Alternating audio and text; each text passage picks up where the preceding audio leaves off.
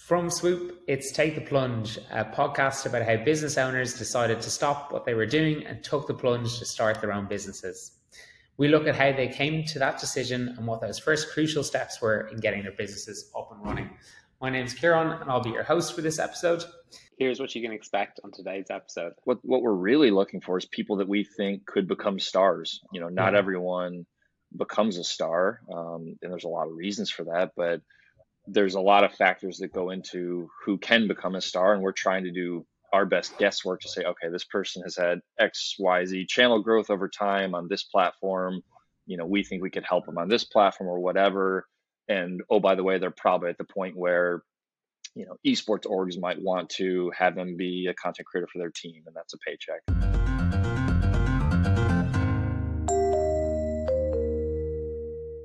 Today, I'm delighted to be joined by Andrew Drake, co founder and CEO of Bad Moon Talent. Bad Moon is the vision of esports industry veterans, Andrew and, and Bryce Facento. It's management for the best and brightest players in esports, representing talent from various game titles, including Call of Duty, Overwatch, Fortnite, and many, many more. Andrew, you're really, really welcome. How are you doing today? Uh, doing great. Thanks for having me. I appreciate it.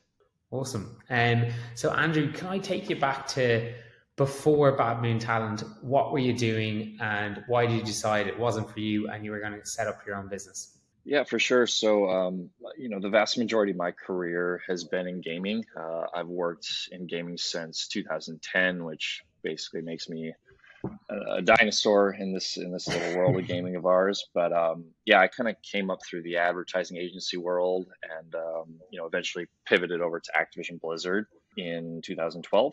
And you know, for a long time, I was working on you know the marketing side of Call of Duty at Activision, but mm-hmm. eventually, mm-hmm. in like the 2015 2016 time period, I really started to kind of pivot my career towards esports, and there were a lot of reasons for that. But you know, I think the biggest is it kind of combined two of my passions, um, which is you know gaming, obviously, and then also competitive sports. Um, and then beyond that, it really seemed like you know a place within the industry that you could kind of cut your own path. And um, you know, I think I've been proven right with with that mentality at the time. And to answer your question, um, you know, I was on the teams that launched the Call of Duty World League, uh, which was kind of the first foray of you know Activision kind of formalizing esports for Call of Duty, and then shortly after that, I was on the team that launched the Overwatch League at Blizzard, and um, you know one of my main responsibilities during those times was managing and negotiating talent contracts um, on behalf of Activision Blizzard. So,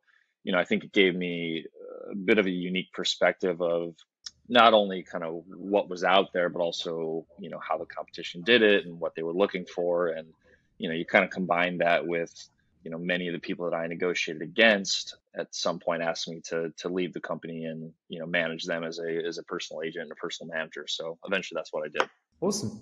And I suppose uh, curious to understand kind of as you were lo- uh, launching those leagues at um, Activision and, and, Blizzard, how quickly in terms of the leads kind of leagues kicking off, could you see that actually there's huge momentum in esports and that you could kind of see real traction both in terms of people viewing, but also actually wanting to come back on a, on a regular basis uh, as you would any other sport?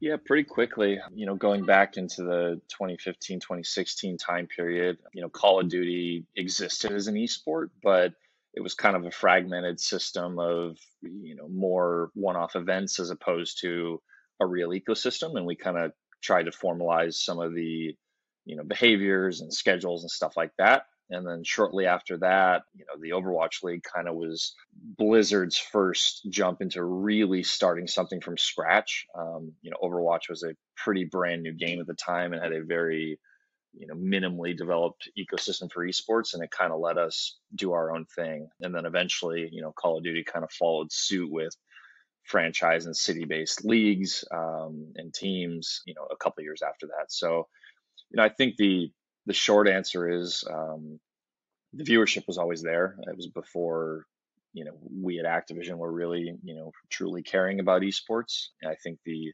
formalization of the league really solidified that, and mm-hmm. you know, I think Overwatch was kind of taking it a step further. And then I suppose from your transition into Bad Moon Talent, was that a kind of a gradual process of starting to build up a roster of talent yourself and then make the move, or was it like I'm I'm dropping out right now and then going to build it? How how did that come about?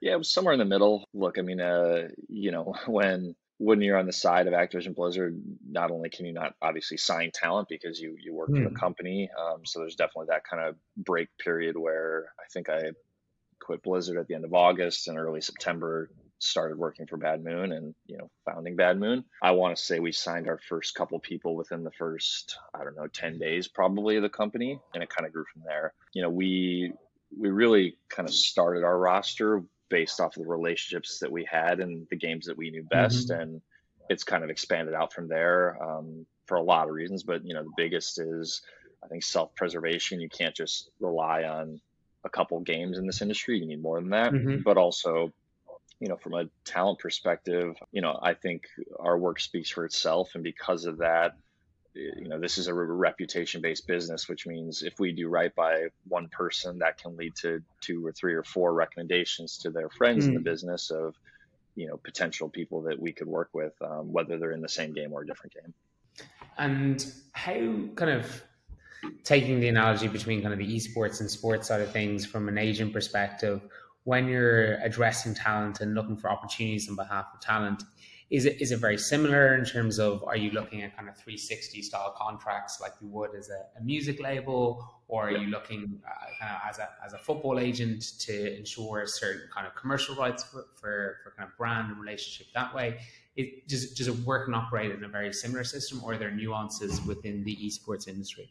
Yeah, that's a good question. There's a short answer and a long answer to that. The short answer is it's basically the same thing as yeah. football or basketball or anything else the longer and better answer is um, you know agents and managers have only existed in the space for i don't know let's say five years um, yeah.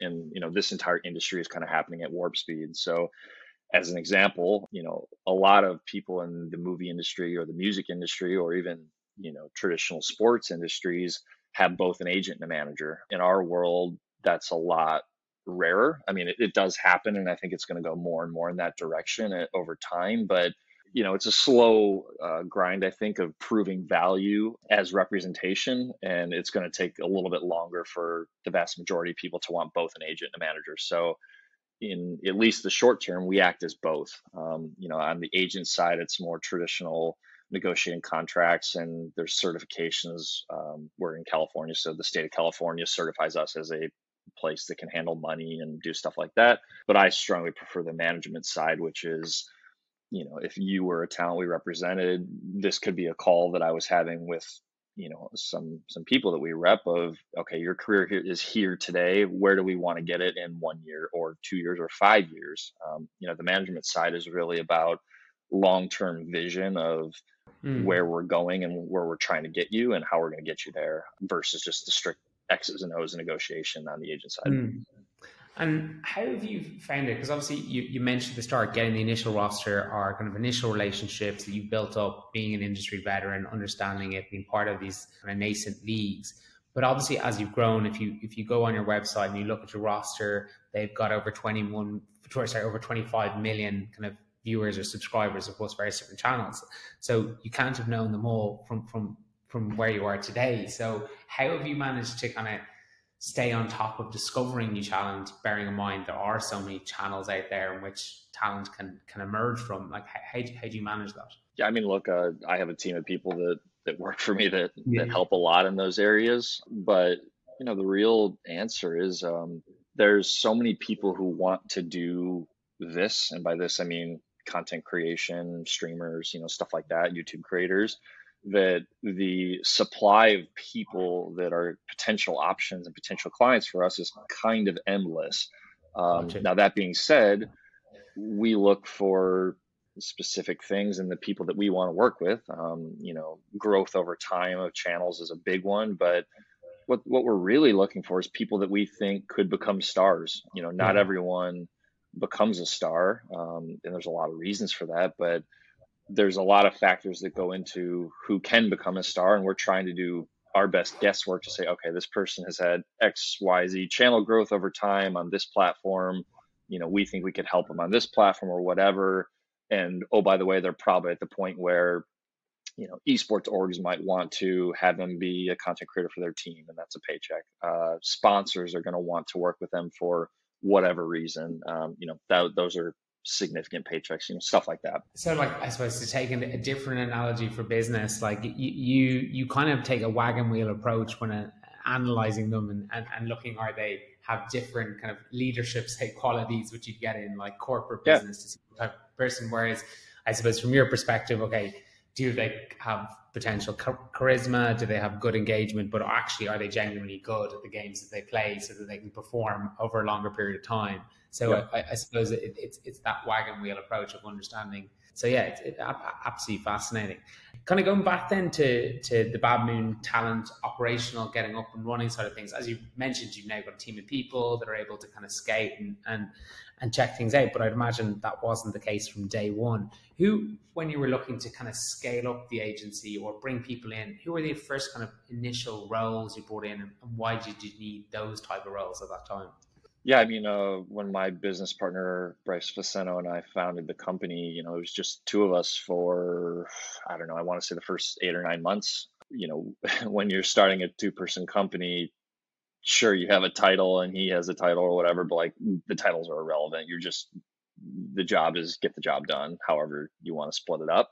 Our first hire came on board, uh, I think roughly 10 days before COVID became a worldwide issue, which, as you could probably guess, not the best time to to make no. your first hire. That person is named Reed Trimble. He's based out of Toronto.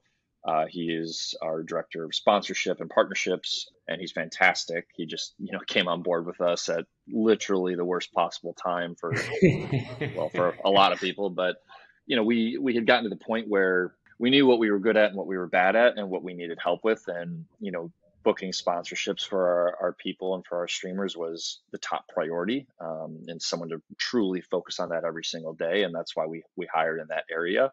You know, for the first couple months Reed was with us, um, it was a real struggle because the world just kind of stopped, or at least the business world kind of stopped, and yeah. um, because of that, nobody was looking to, I don't know, you know, spend their money in this space, yeah. just like every other space. Um, yeah.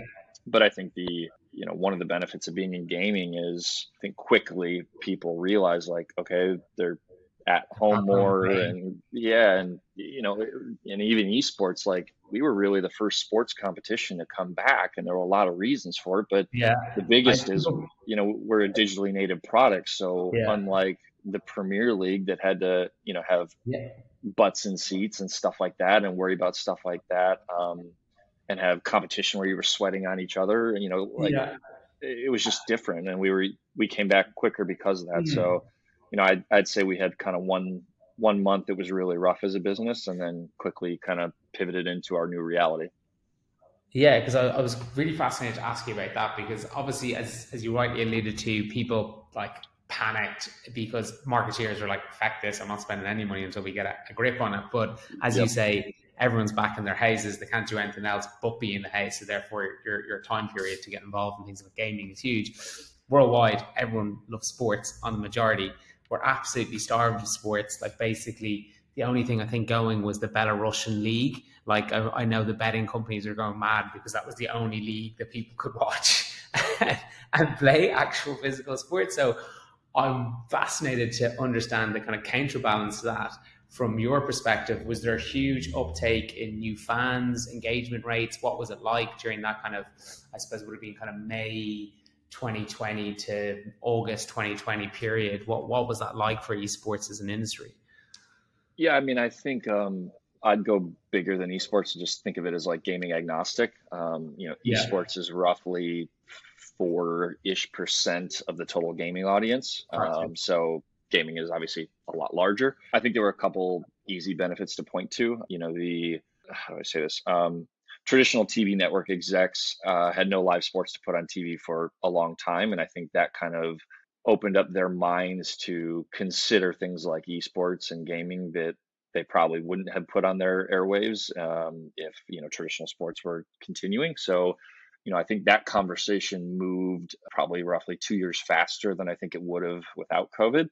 And then the other thing is, um, you know, as I touched on earlier, with just people being in their house more, people had more time to come back to gaming. So, you know, if you look at the really just any gaming metric at that time, hours played, you know, stuff like that was just through the roof. Um, and it was because people had more time to, to reconsider gaming if they had kind of lapsed out of it. Again, like we had kind of one really rough month as not only a company, but just our general space and really the whole world.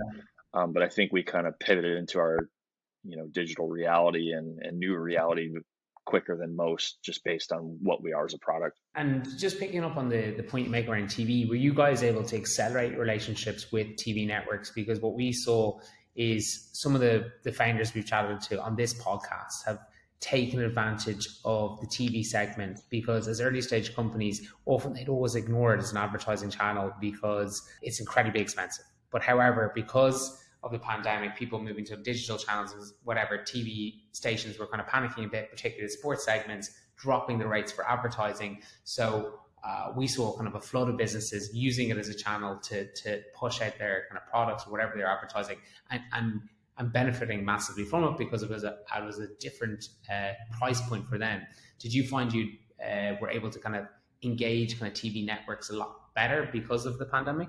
Yeah, to a certain degree you know, I'm not sure there's a really perfect answer to that question. Okay. Um, you know, I think the the world of traditional TV and, and our world of you know gaming and the Twitches of the world um, are still pretty fragmented for a lot of reasons. Mm-hmm. You know, I think the the pandemic has sped up that conversation of traditional TV types considering gaming and realizing the potential in the space, but I personally believe traditional TV needs us more than we need them. And, you know, I think that's a pretty hard realization for people that have worked in TV for 50 years or whatever. And it's just been the way of the world.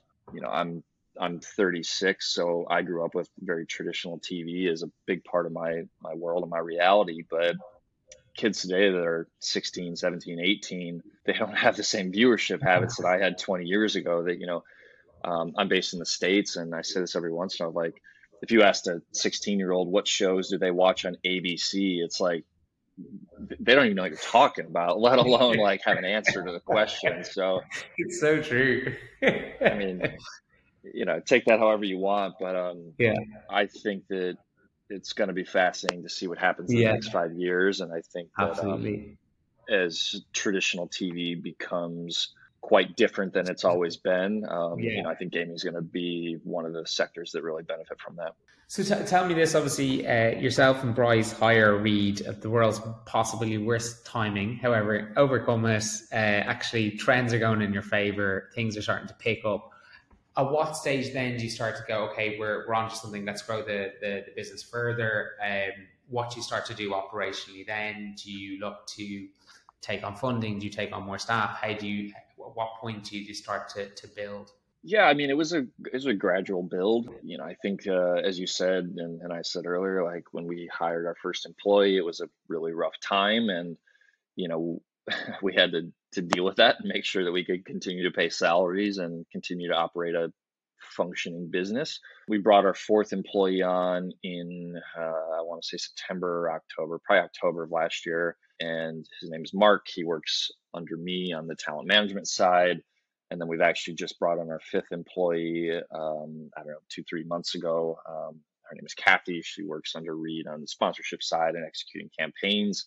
You know, the only money we've ever taken from, you know, investors was um, from my parents when we started the business. And, you know, we paid that loan back to my parents within, I think, about nine months. And we've never taken another dollar from any outside investors there's a lot of benefits to that. There's a lot of negatives to that. You know, the obvious benefits are, you know, my business partner and I own virtually the entire company, and you know, we don't have debts to anyone, or you know, the other things. I don't have a boss. You know, I am my own boss, which is obviously yeah. amazing. You know, there's technically no one I answer to except myself and to my business partner. The downside is, you know, we don't have some golden parachute that's sitting behind me of if things go badly for three months or yeah. six months or a year that that's not an option you know so look i mean there's again there's pros and cons to the route we took i'm not sure there's i'm not sure there's the right answer to what we should do or what we should have done and i'm you know definitely not in a position where i you know wouldn't consider taking outside funding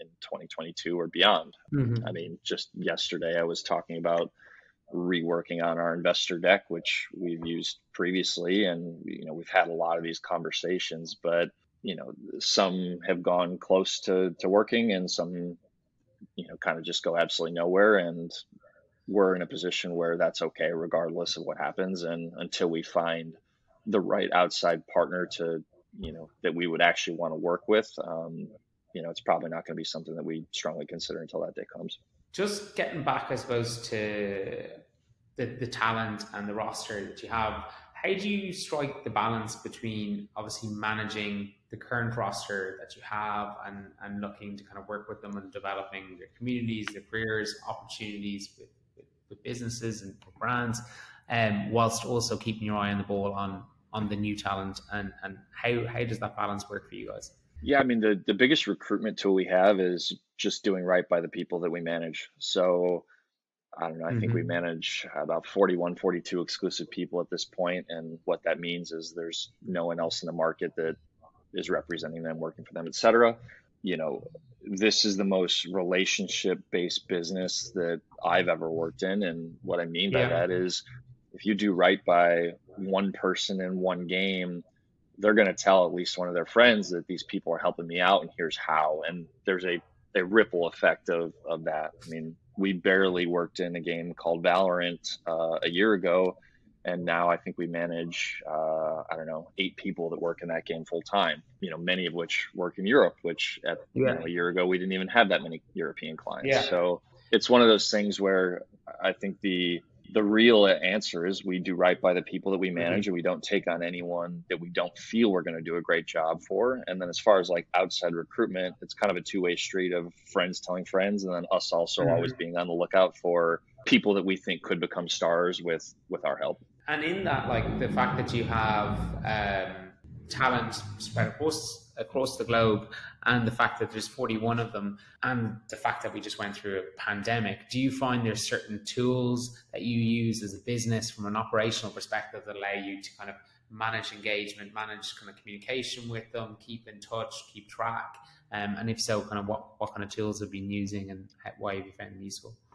Yeah i mean the the tool that we use the most is discord. I'm not mm-hmm. sure how familiar you are but it's basically yep slack for the younger generation. You know, from our perspective, the time zones actually matter a lot less than you would think. And there's a lot of reasons for that. But people who work in gaming, it's not exactly a nine to five job. So, as an example, take you know, very politically a correct response. yeah, I mean, it's, um, I mean, a lot of people that I manage, they don't really start their workday until, you know, an audience is ready to view their their content. Time. So, you know, I, I can tell you my my normal workday and normal kind of using quotes like my busiest time of the day is between like 7:30 a.m. and noon and then I have a little bit of a lull kind of in the middle of my day and then yeah. coming out of you know dinner time it's like the workday starts again and I think that's partially due to the global nature of, of our of our client roster but it's also you know even just looking at people in the states like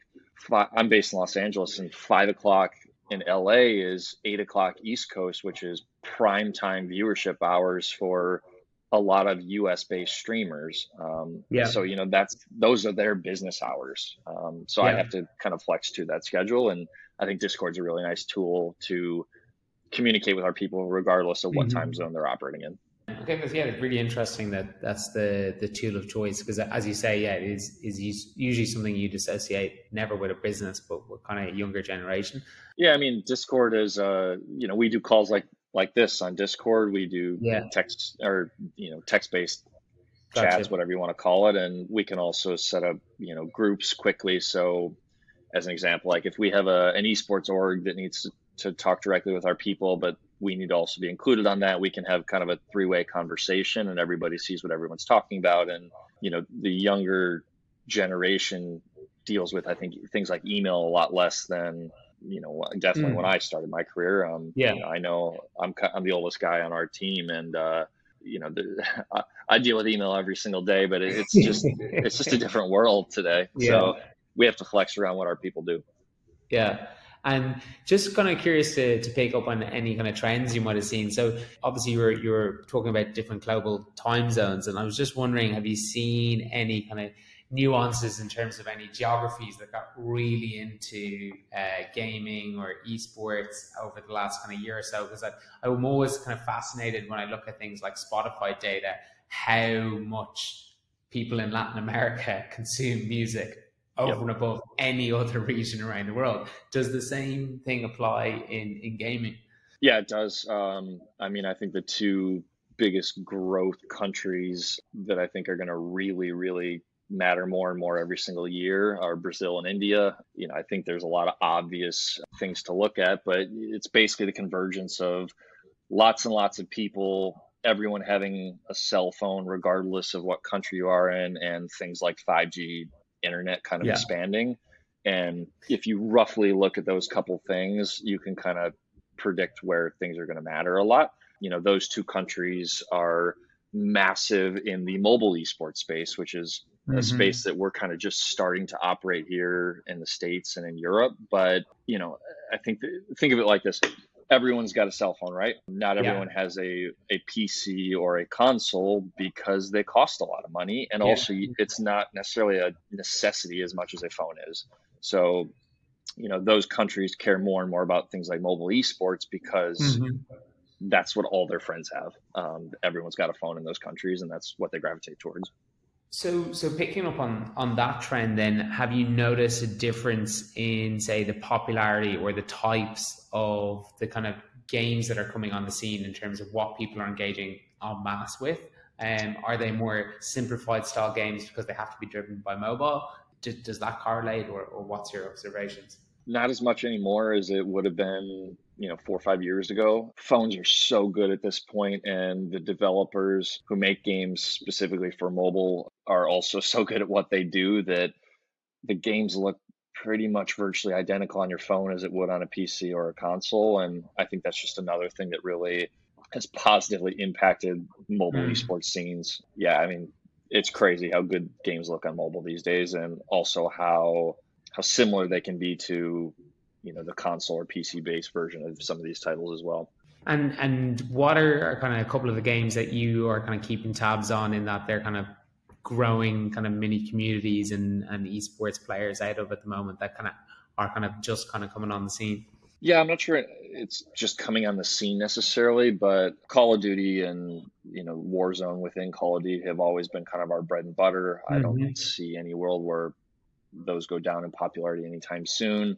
Uh, Valorant, as I touched on earlier, is a game made by Riot that didn't exist, you know, 18 months ago or whatever it was, and I think is only going to grow in popularity over time. You know, things like Roblox are it's a fascinating experience, and I think it kind of there's a phrase here of skating towards where the puck is going, and that's kind of what Roblox is, in my opinion. Of yeah. I think, you know, as Facebook becomes meta and they're doing that because they're building a world and a digital experience. Um, you know, Roblox I think is going to pivot nicely into that new future, and also it works well with you know brands and the ability to build branded worlds within their game.